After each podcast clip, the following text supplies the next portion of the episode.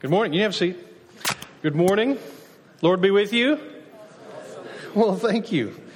Um, as we jump into this um, uh, identity sermon as kind of a, a follow up to discussing and studying Gideon, um, by, by, the way, I'm sorry about the confusion. The, we actually, by the end of the service, may need a few people to move into these seats that apparently people thought were saved by little pieces of green trees.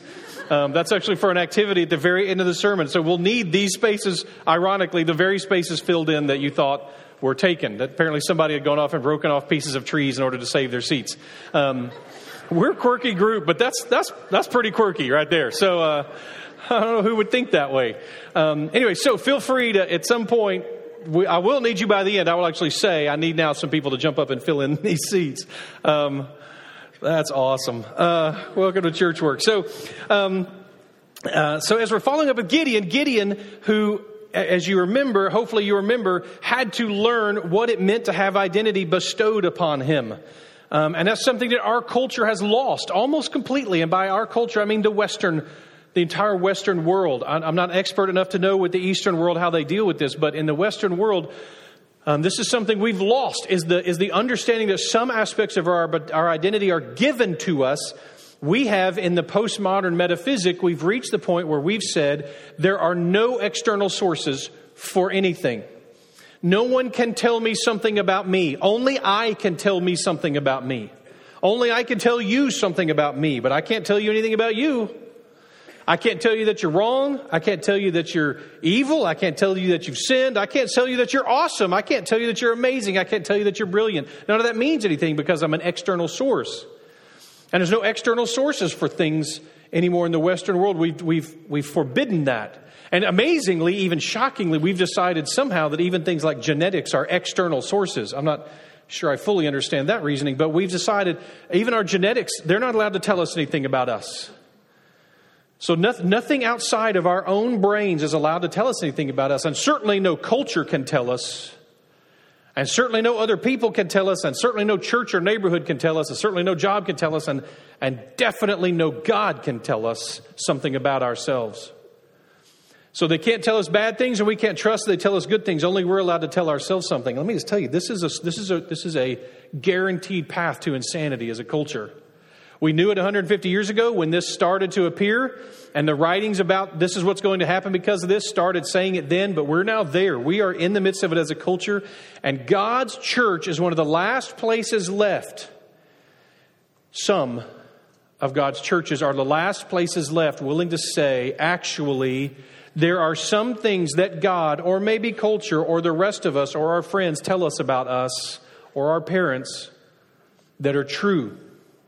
And whether we like it, believe it, or know it is irrelevant to the fact that it's true. And there's some things that, that we have to be told about ourselves. And this is important because the truth is psychologically, we know deep down that we aren't trustworthy sources of knowledge about anything, not even about ourselves.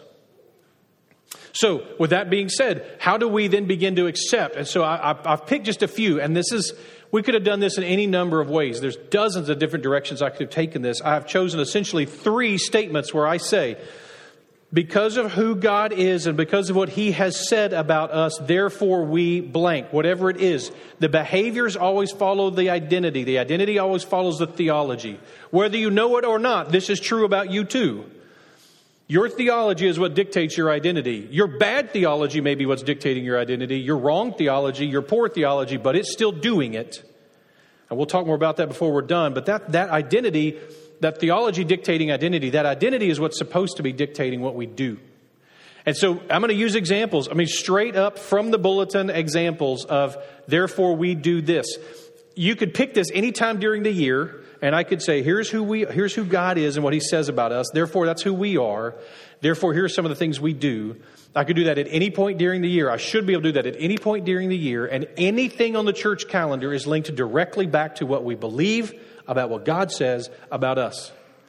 Anytime that's not true, that event needs to be cut, tossed, trashed, burned. And if we don't understand who we are in Christ, if we don't understand that we are His, then the whole thing should be shut down. The church is not about us, or at least it's not primarily about us. It is the least about us.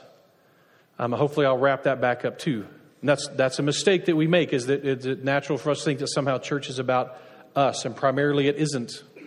Um, we'll get there before we're done. Um, again, so who we are, many different ideas. His bride, his children, his ambassadors. But what, what key, the key word there is his, his, his, his, his. We are, we are his. As individuals, we're his. As a church, we are his. This is the fundamental. If this isn't true, if we don't recognize, accept, and live as we are his, then we need to board up the doors and sell this to somebody else.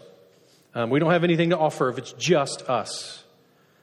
Um, who we are, that's who we are. So I will start by reiterating with the one we started, we, we ended with last week. We are His church. Matthew 16, 18. He said to them, But who do you say that I am? And Simon Peter replied, You are the Christ, the Son of the living God.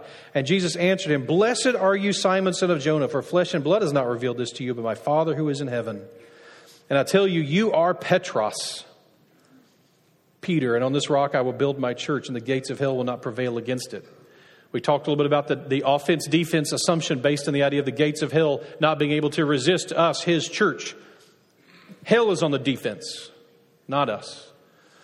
Part of it is because we understand the truth. But the part I want to focus in on, blessed are you. Who, who do you say that I am? You are the Christ, the Son of the living God, and blessed are you. Um, and I tell you, you are Peter, on this rock I will build my church it's His church.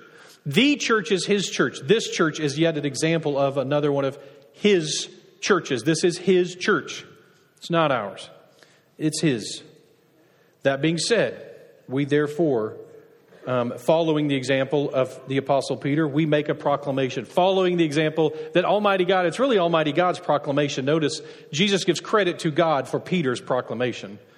It's God who had to reveal it, it's God's proclamation. So, we accept him as preeminent, as first, highest, and most. Colossians 1:18, he is the head of the body, the church. He is the beginning, the firstborn from the dead, and that in everything he might be preeminent. He is our only measure of success. Now, again, we're terrible at this. Um, we believe it, we seek it, we practice it, but we're flawed people, and so we're terrible at it. We seek to figure out what it is that God has for us. We're poor receptors but we try. We do our best. And when we, when we talk, we'll talk about some of this in a minute, how this lives out. But we take our relationship to Him seriously. We don't take ourselves very seriously. If you've been here very long, you've probably picked up on that. We don't take us very seriously. A lot of times, what people will report after their first visit, one of their favorite things, I see this on social media all the time, is little signs we have out in the parking lot for some of the parking spaces. If you've not seen those, check those out. We eventually, my goal, I'd love to have every parking space have one of those little signs that says something because they're all going to be fit. I mean, it's we don't take ourselves very seriously. We don't come here because we have it all together. In fact, by definition, if you hear and you have it all together, you should now come take the mic. I don't have it all together. You don't have it all together. Um, and actually, you shouldn't, because if you think you have it all together, you definitely don't need to be on mic. Uh, that would be a huge mistake, something very, very broken. So, his relationship to us is a big deal. We aren't really that big a deal. But we get to be a big deal in him. Again, we'll talk more about this. But the, so here's some examples, some examples of us making him preeminent. One is um, the devotion Sundays that we do. Um, these are relatively new. It's a new idea compiling a bunch of different things so that we can take a Sunday and really focus in on some of these key aspects of the church, the things the church does to remind ourselves of who He is. So, so we do that um, every every few months. We do what we're calling a devotion Sunday, where we have um, family dedication, we have communion all together, and we have baptism all together as part of the service. Um, we do baptisms all, all the time, all during the weeks, um, usually right before the first service begins out there where we have our baptismal right out here. And, and that's awesome. But on this Sunday, we do it in such a way that we just do it all together. We somehow empty out the room, or we figure it out, or we do it in here, or something. We have a communion table, by the way, that's at the back of the room every Sunday. Um, so, so when it was the idea came up that, hey, you know, some of us come from traditions where communion is done every week, right? where communion is done every week, and, and we don't do it every week, but that was an important part of our family's worship or being prepared to worship or to engage in worship. Man, that's awesome. And so when the idea came up, John Redford's dad, John Redford Sr., um, who goes to our church too, he's a pastor, and he said, Well, one of our churches, we just had a communion table set up, so, and that's it. It's right back there in that corner. And the only thing we ask is that you don't take communion alone.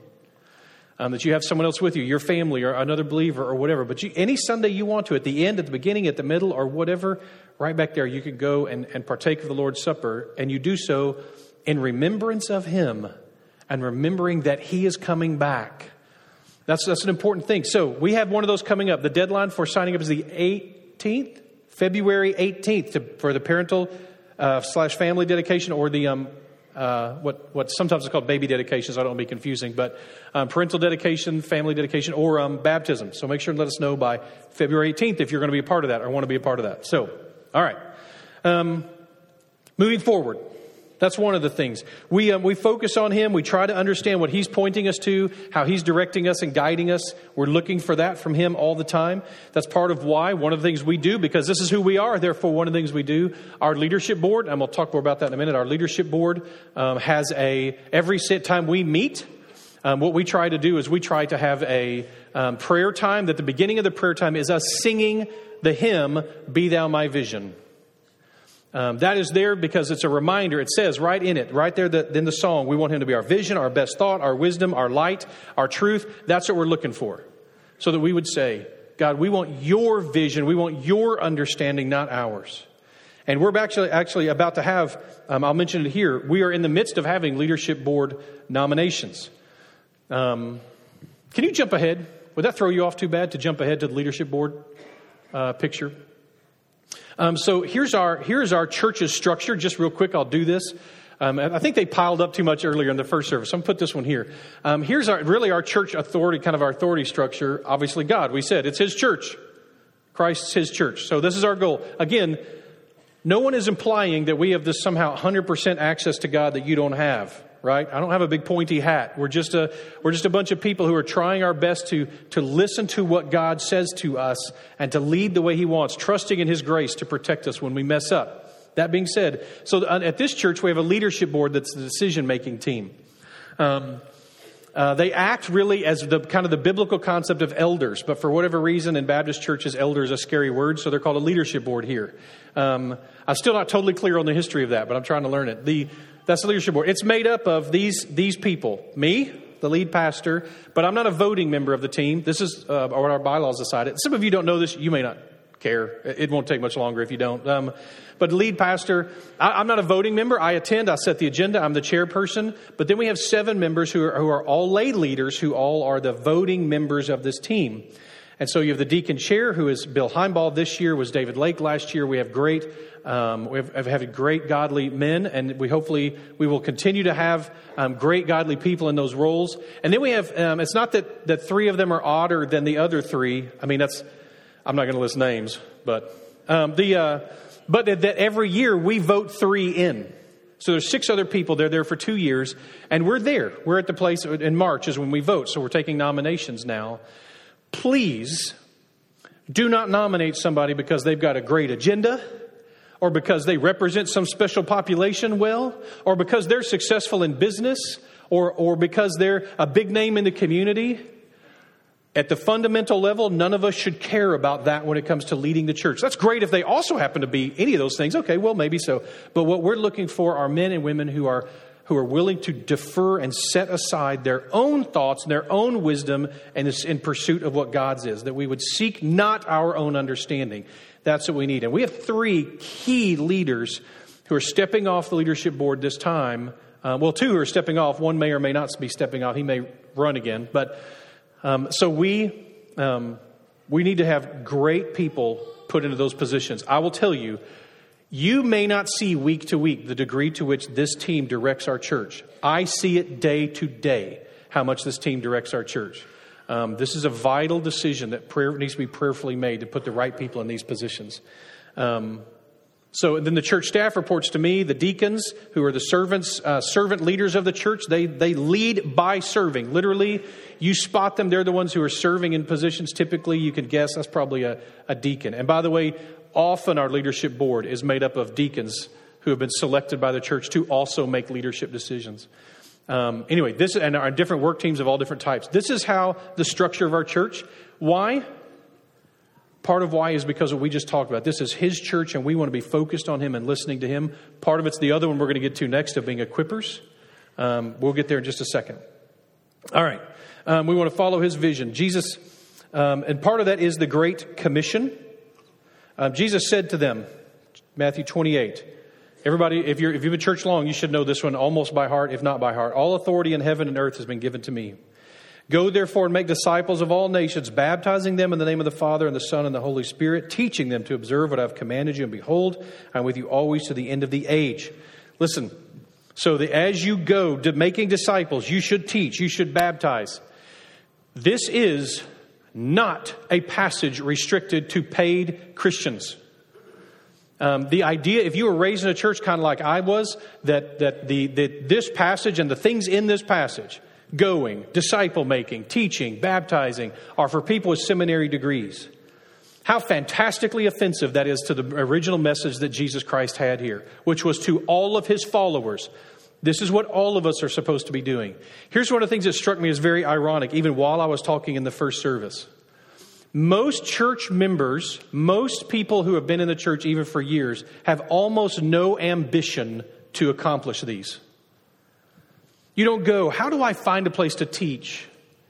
How do I find a place to teach what Jesus commanded us? Now, I don't mean stand up here and teach. It doesn't have to be in front of a classroom to teach. Teaching is done one on one. It's done by living it out. It's done, the, the teaching here, what he's, what he's talking about, is something that we are all called to find ways and places to do.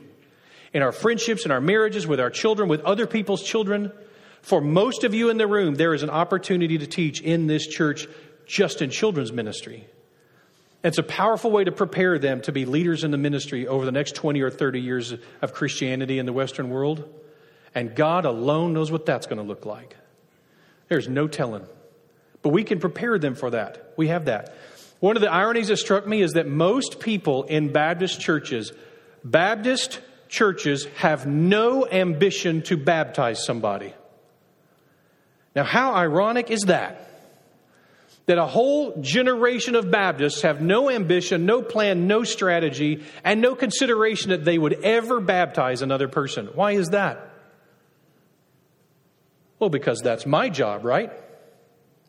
Where is that in this passage? It's not there. The thought that, that a Christian would never know someone well enough, that we would, ne- even our own children, that we would never know someone well enough to have the opportunity to baptize them is a mistake. It should be an ambition, a, a, it's because it's a calling, it's a command that we do this. That we would see where would I get the opportunity? How could I know someone well enough to bring them into the church, to lead them and disciple them? And when the day comes when they want to publicly display their salvation, their relationship with Almighty God, that I would be the one getting down in the water with them. It, it is a great honor. I love getting the chance to baptize people, to, to show this. Baptism doesn't save you, as we say every single time we do baptism. But baptism is kind of the, it's, it's showing that salvation has occurred. And it is not something for wherever we as a church got off base and started thinking that only people, somehow only licensed seminary graduates should be baptizing people. Wow. I wonder if that's blasphemous. I guess we'll hear about it someday. But this is a, just boggles my mind. This is a, this is a goal that I think every Christian should have in their heart to say, you know what? I want to go. And I want to go make disciples. I want to teach people who Jesus is and was in my life and in Scripture and, and in other people's lives. I want to understand that. I want to go and I want to teach. I want to know what they believe and I want to get engaged. And maybe someday, when they come to know Christ, maybe they'll honor me with the request to baptize them. Some of you know perfectly well people come to me and say like hey i've got somebody who wants to be baptized or i want to be baptized or whatever and i will tell them like why are you asking me i mean what are you telling me for right i'm just the pastor. You don't know anyone better than you know me to baptize you? You don't have a mom or a dad or a brother or a sister or a spouse or a son or a daughter who could baptize you in the name of jesus christ? I would recommend that. I would prefer that. Now listen i'm honored every time i get to baptize somebody. I'm not i'm not minimizing that. That's awesome. But as a pastor, I think in some ways I feel more honored when we have a baptismal service and I don't get wet.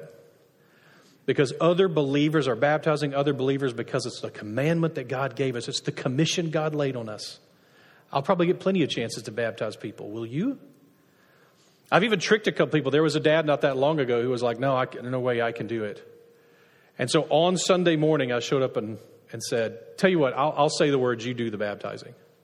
His eyes got really big, and then I walked away, so there wouldn't be a chance for him to back out of it. I, I think someday that dad will be glad that he's the one who put his son into the water and brought him back up. Even if you're a little nervous in front of crowds. Um, again, we don't take ourselves that seriously, so you can pull it off here. This is something God has called. It's what we do because of what God has said we are, what He has called us to, how we live this out. We also worship in spirit and in truth. We, oh, by the way, we go on mission trips.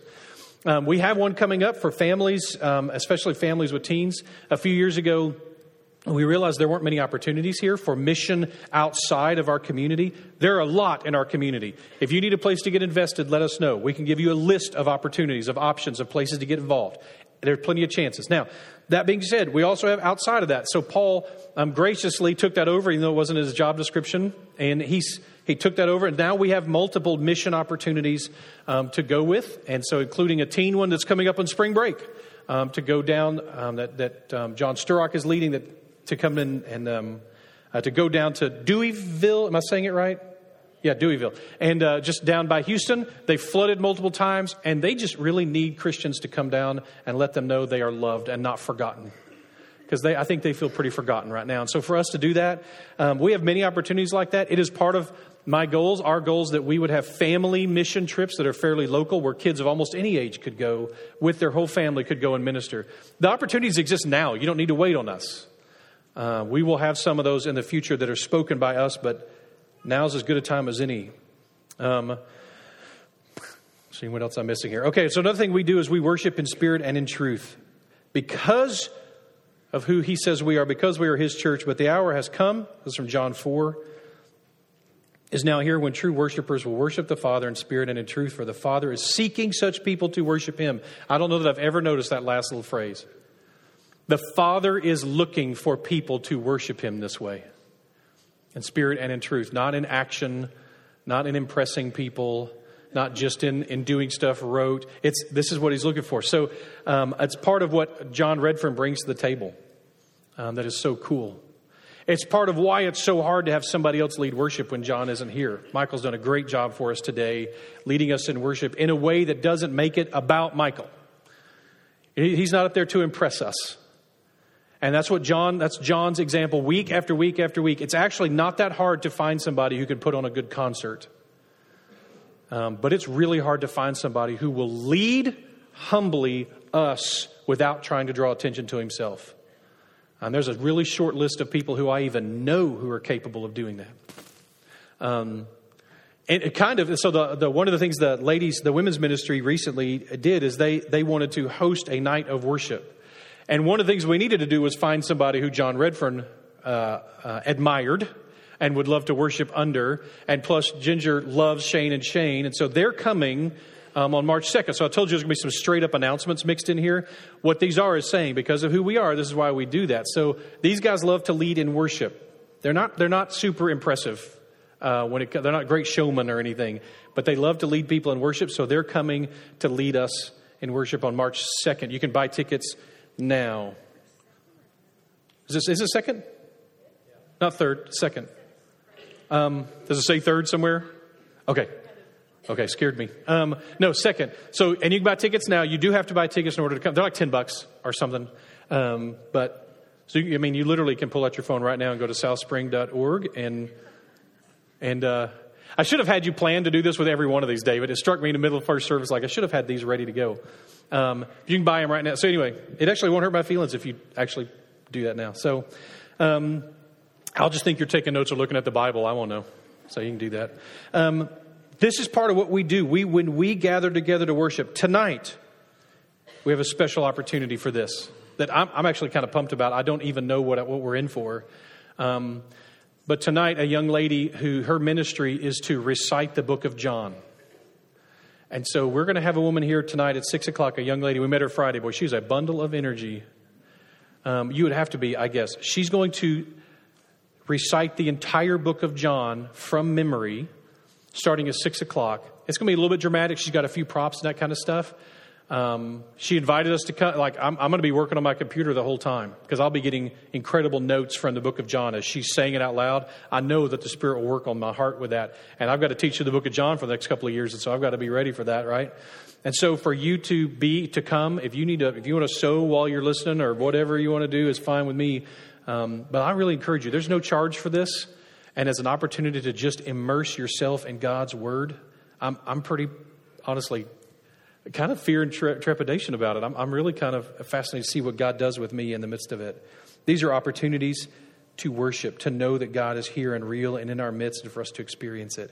And we do these things together because, listen, the truth is, of course, if you wanted great teaching, you could listen to John MacArthur or John Piper or somebody else during the week, and, and, and you could listen to Rich Mullins' music. And you, why, why would you not do that on Sunday morning? Um, the main reason is because we can do that all week. And on Sunday, we set aside a little bit of time to gather together and to engage in worshiping God and serving one another together. This is going to kind of jump over into some of the next section. As all these overlap a lot, I realize as I've taught through them, they overlap a lot.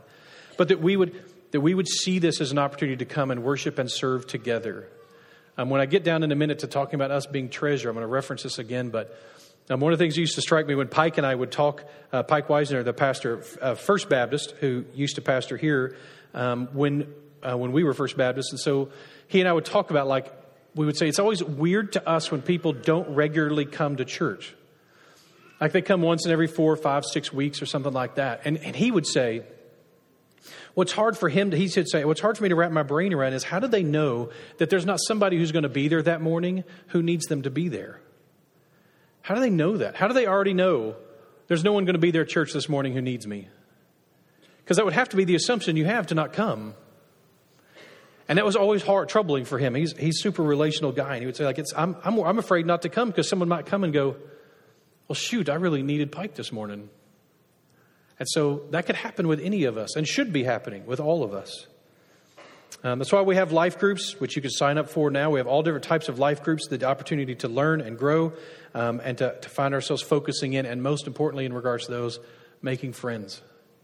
Um, an opportunity to make friends with other believers so that's where we are, the transition to the next thing that God says that we are, which is equippers and ministers. Ephesians 4 teaches this. The sermon, this is, this is the passage I preached the first time I was here. He who descended is the one who also ascended far above the heavens, that he will fill all things. And he gave the apostles, the prophets, the evangelists, the shepherds, and the teachers to equip the saints for the work of the ministry, for building up of the body of Christ. I'll stop there. This is the this is why you have staff. The reason you hire people like me, the reason we hire people like me, because that's one of the funny things, I'm also a church member. Um, or the reason we hire people like me or the other staff, which I'll talk more about them in a second, is to equip us. We, we, aren't, we don't stand in for you as ministers. Well, you don't have to minister because you've hired someone to do that. Wrong. The, the job we have, now we are also church members and therefore ministers. We get to minister too, but that's kind of a side thing. What, our main thing, our job here at the church is to equip you to do the ministry. That's our, our job is to equip you to do this, to train you to do this. And so we offer lots of different opportunities to learn and train and equip like life groups where you can learn this stuff and you can get more able to live this out in your own lives without us. And, and a, I do believe in a perfect world, churches would, churches would hopefully get to the place where they really wouldn't hardly need staff. What you're hiring us for is training and expertise and time, not because we're nearer to Christ than you are, not because we have all the truth and you don't. It's to train and equip you. And if that's not happening, you need to start taking advantages of the chances to learn and grow and be trained and equipped. That's, that's what the church is exists for. You. Notice, that's what the language says. He gave, He gave, God gave these to equip the saints for the work of the ministry. You are the saints being listed here. If you're a follower of Christ, you're the saints who are supposed to be accomplishing the ministry. Is that part of, that's part of who we are. We believe the Bible teaches us. Therefore, this is who we are. We are ministers. We are saints. That's who we are. Therefore, what do we do? Well, one thing we do is we claim that every member is a minister. Every person could have ministries attached to them. That you would say, This is my ministry in God's kingdom and in the church. This is what I do. Here's what I'm called for. This is the stuff that I'm a part of. This is where the leadership board nominations come back in. We want people who are living this out to be our leaders. Don't put someone in charge of running the church who is not a disciple and a disciple maker. Please don't do that. If, if this person doesn't have people who they're training and equipping and teaching, don't put them in leadership here. Don't vote them in or nominate them. We need people who are equipping and being equipped to lead us. Um, I thought I'd take a second and share with you, just because not everybody knows we've had some changes. We actually have an org chart. It's completely unreadable from where you're sitting, although we can throw it up there anyway. Um, that was entirely my bad. That had nothing to do with AV. That was I sent them the wrong uh, type of file. Um, so again, my bad. No, no surprise to anyone. That's my bad. Um, so here we go. I'm going to just comment a little bit, and I've written myself some notes because I was I was impressed myself as I'm going through these that that our staff has grown to such a degree. But so let me let me kind of tell you what they do, and I, am going to comment first that I, I'm I'm part of why part of why I have that here is because I forget people's job titles. Um, I'm going to explain that. So uh, uh, job titles don't mean anything to me. Um, I have no intuition for them. And this is this is when, when we recently had a guy come in to do some temperament personality type testing for us um, to see how we're operating as a team. Um, he would ask me what everybody's job titles were, and every time I would have to be like, um, "So Paul is the." I actually said it wrong in the first service one time. He is the executive teaching pastor. Got it right. And so I'd have to go through each one. He'd be like, "How about Rebecca?" And I'm like, "She's the um, executive director of ministries."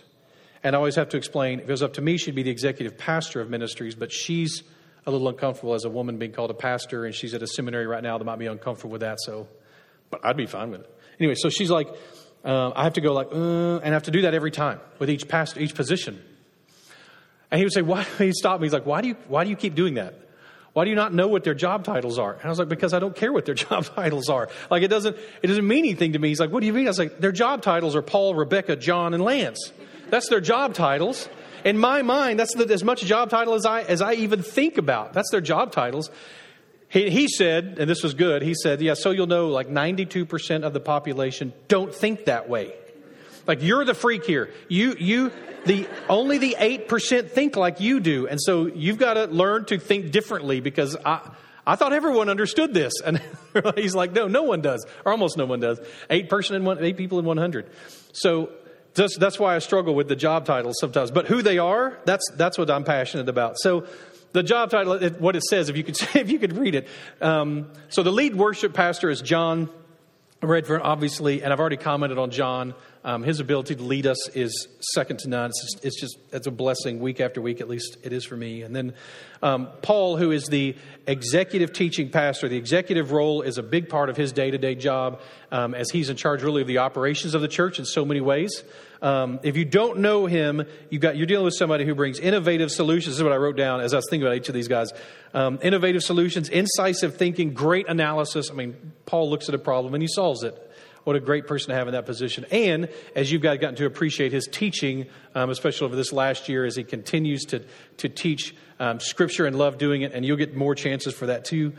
Um, Rebecca, um, in her role as executive director of ministries, um, her devotion to detail, desire to make things great. She is a, she's an awesome, cohesive leader. Um, I always afraid doing this type of thing because I imagine there's people in the room with job openings at your work, and you're like, really? No. If you have a job opening, they're all terrible. They're ter- you don't you don't want them.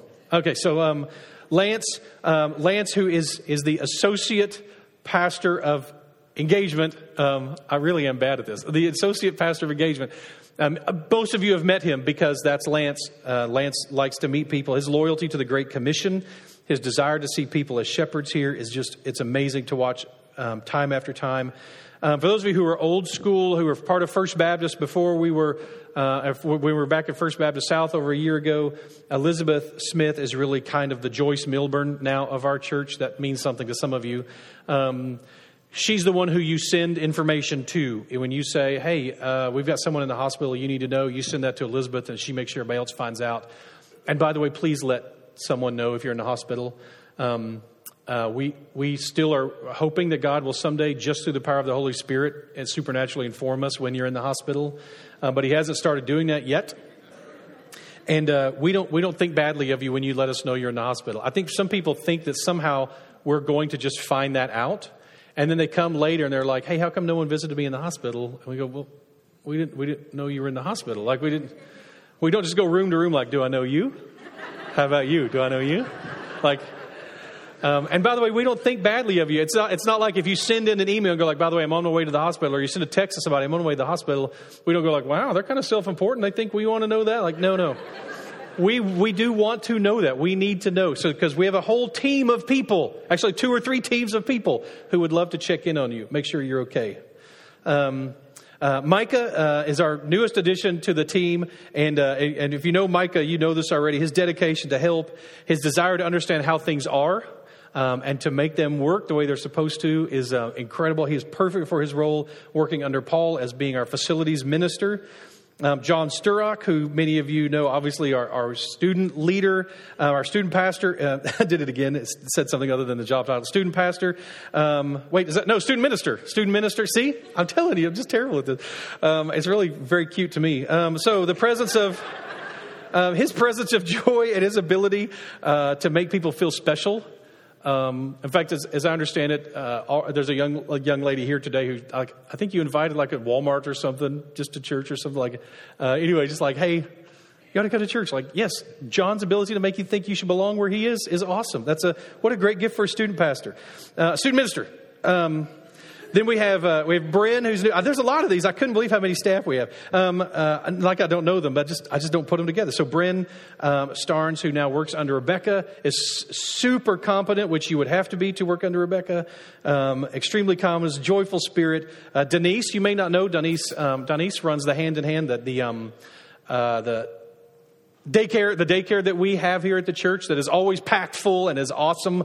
Um, it falls under Rebecca's leadership, but Denise runs that. She is quiet, um, a great supportive person. She loves taking care of that and does a brilliant job. Um, Ginger Davis, who's now an associate children's minister.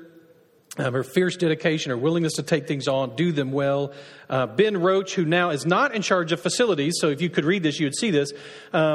Ben is not in charge of facilities now like he was. was. He was the facilities foreman. He is now working under Lance doing guest services stuff. So when you're setting up rooms or when you're talking with somebody about using our facilities, which by the way, a lot of people do that.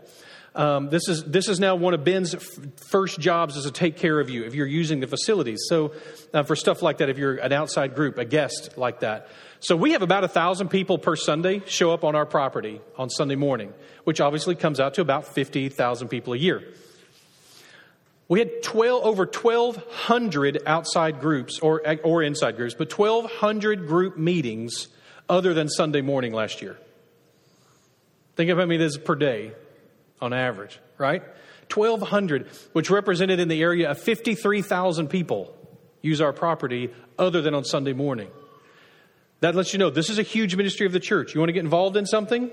There's an area.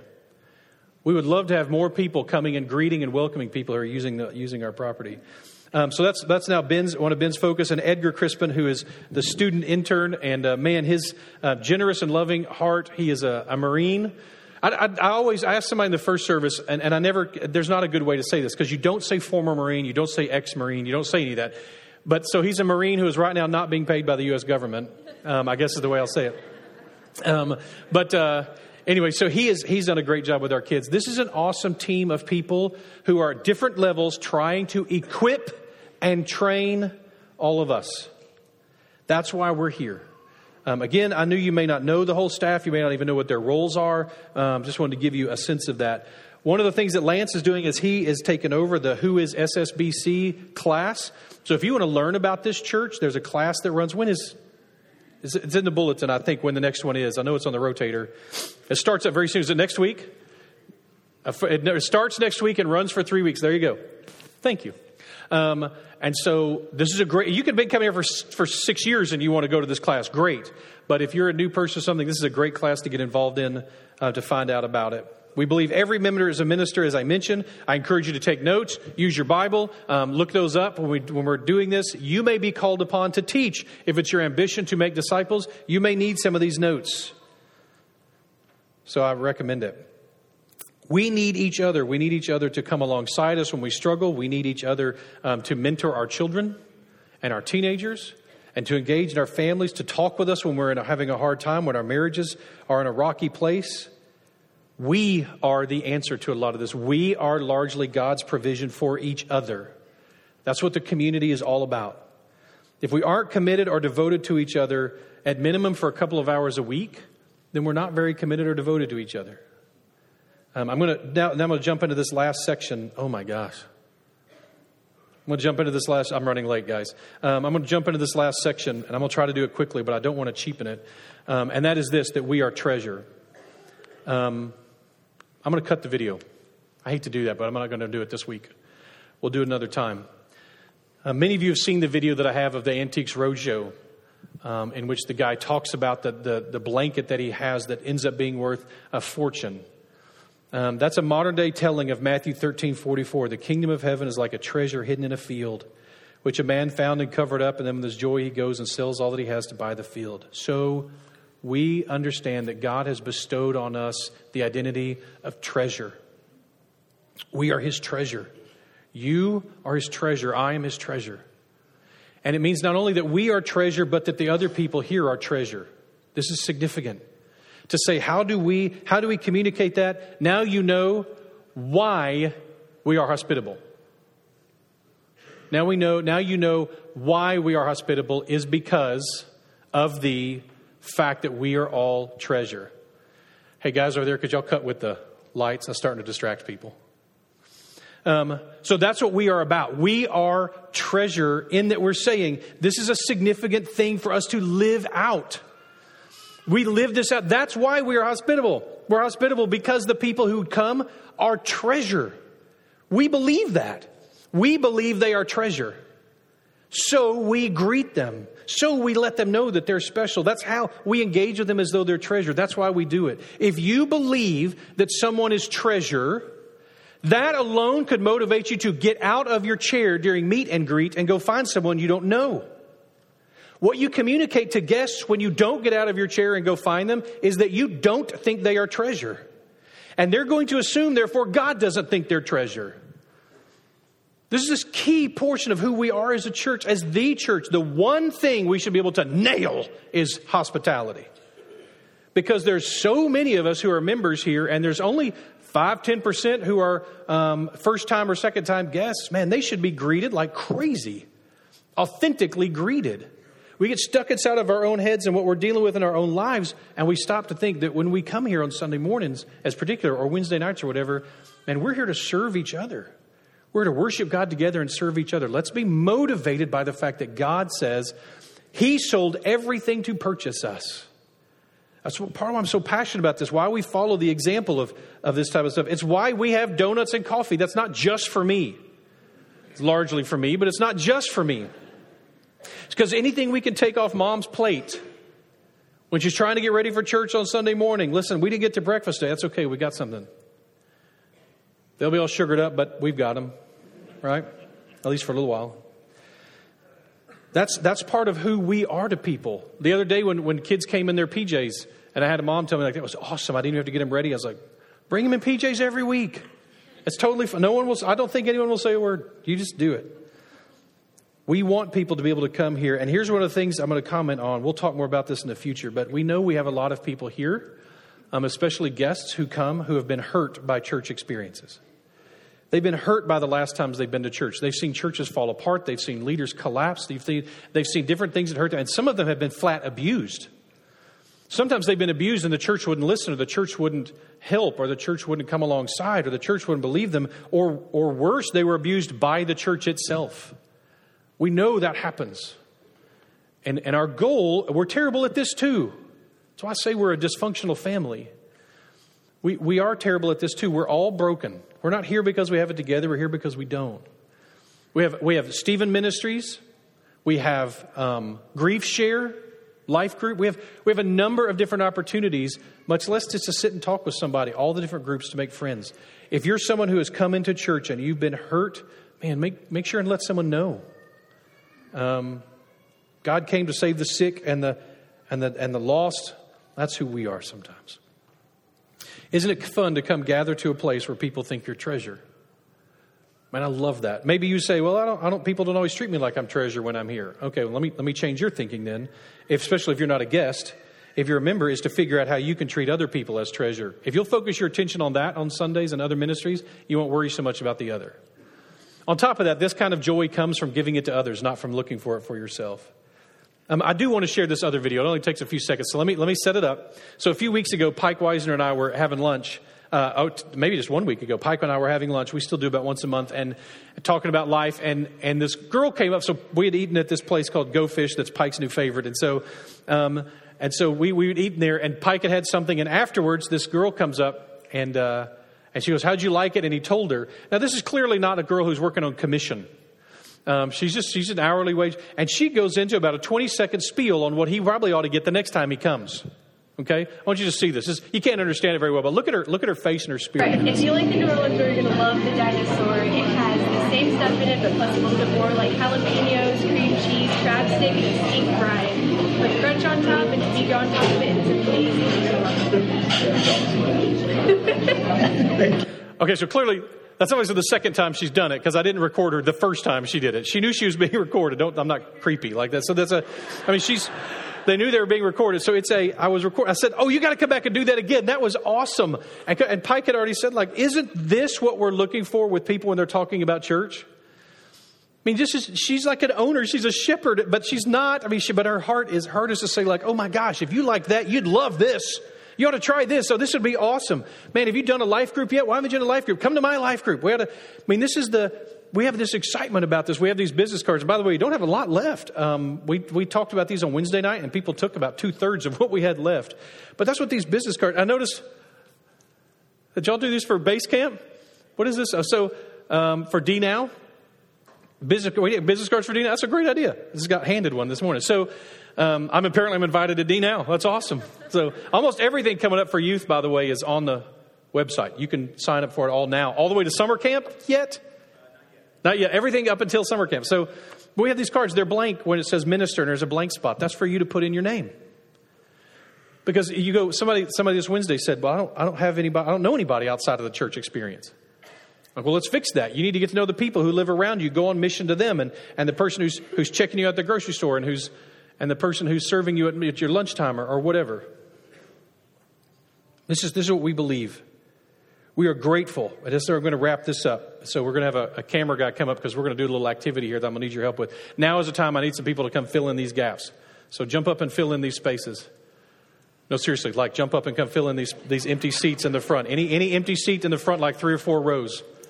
Move people, come on. I need, I need more people. These only need about 20 people. Thank you. Glad to see all the real men are doing it. Um, Okay, so look, there's all kinds of empty spaces here. And these front, these front. Somebody jump up and fill these in. We need these for this activity.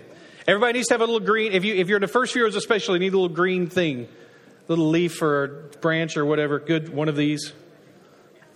Okay, I'm not quite. They're getting this stuff ready for me. This is going to be fun.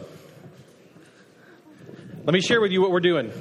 So I looked in. I looked in Scripture. I looked up something to see I was looking for a scripture that would say, that would indicate, um, uh, these, some of these front ones would be good too. Some of these here. Um, might have just instructed youth. Youth, get up and move into these spots. Um, so, listen to this passage. There's a passage here that, that from 1 Timothy 1.12 I was looking for. How, how, I've never seen this passage before boggles my mind.